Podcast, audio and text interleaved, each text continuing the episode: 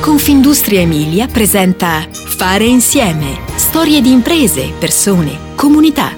Podcast con Giampaolo Colletti. Se c'è un elemento distintivo delle aziende d'eccellenza di questo triangolo emiliano compreso tra Modena, Bologna e Ferrara è nell'equilibrio strategico tra l'essere artigianale e l'essere industriale. La vocazione artigiana si respira nelle soluzioni su misura, quella industriale nell'internazionalizzazione pionieristica. Questa la storia di Pactur, realtà a conduzione familiare impegnata nella produzione di macchine confezionatrici per pellicole termoretraibili, quindi in grado di stringersi con il calore. L'azienda è nata nel 1986 e sin dagli esordi proiettata all'export.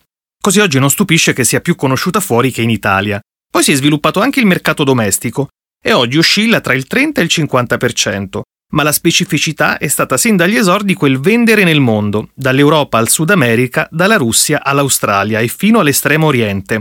All'epoca non c'era una visione così internazionale, ed ecco perché siamo stati così pionieri, afferma Paola Dozza, socia e responsabile dell'ufficio commerciale dell'azienda Pactur.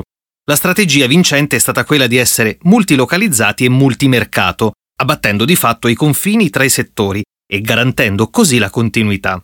Bisogna spaventarsi quando un mercato prende il sopravvento, perché potrebbe rivelarsi pericoloso qualora le cose cambiassero. Ecco perché il nostro fatturato è composto da tante commesse diverse, tutte importanti ma nessuna fondamentale. D'altronde viviamo delle nostre forze e delle nostre finanze, e quindi se non facessimo così non potremmo permetterci un'eventuale crisi di mercato geografica o settoriale, precisa Dozza.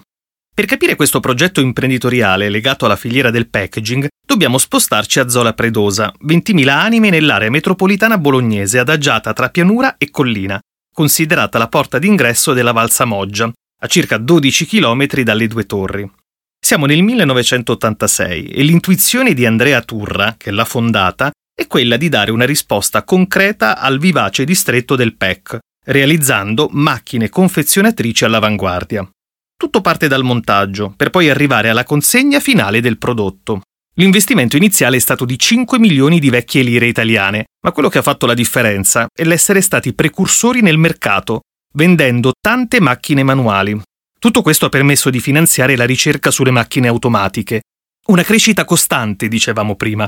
Qualche anno dopo, precisamente nel 1992, la società ha rilevato la carpenteria Zola Predosa, quella che tagliava e piegava le lamiere per conto di Pactur, ai tempi era un approccio visionario, c'era e c'è sempre stato un grande gioco di squadra. Oltre a Turra, uno degli artefici del nostro successo è Claudio Tondi, ancora oggi il nostro capo officina, a cui riconosciamo lo sviluppo dell'elettronica nelle nostre macchine, ricorda Dozza.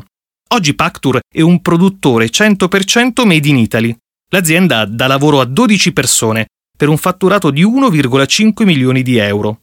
Tutte le macchine imbustatrici fanno lo stesso tipo di imballo, cioè saldano il celofan intorno al prodotto e quando viene richiesto vanno a stringere il sacchetto al prodotto, in modo che diventi una sorta di seconda pelle.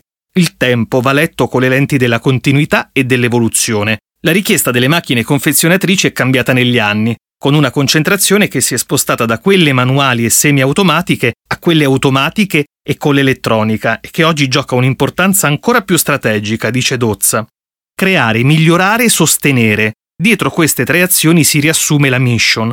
Significa essere sì piccoli, ma avere grandi soluzioni all'avanguardia.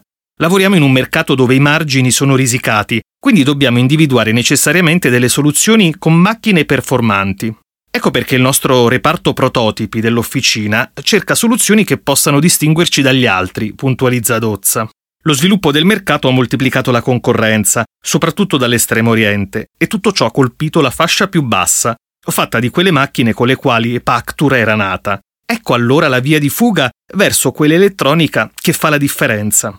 L'innovazione è tesa alla semplificazione, con l'alta qualità italiana.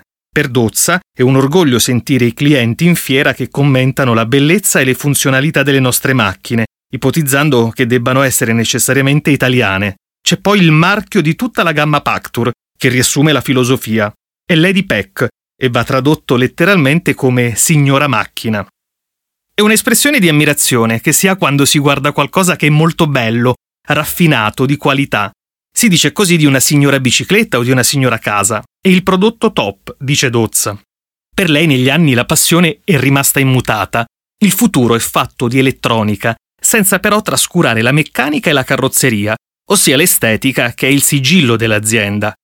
La macchina può imballare libri o panini, ma deve essere bella, arrivando a soddisfare tutte le esigenze del packaging con modelli multiuso.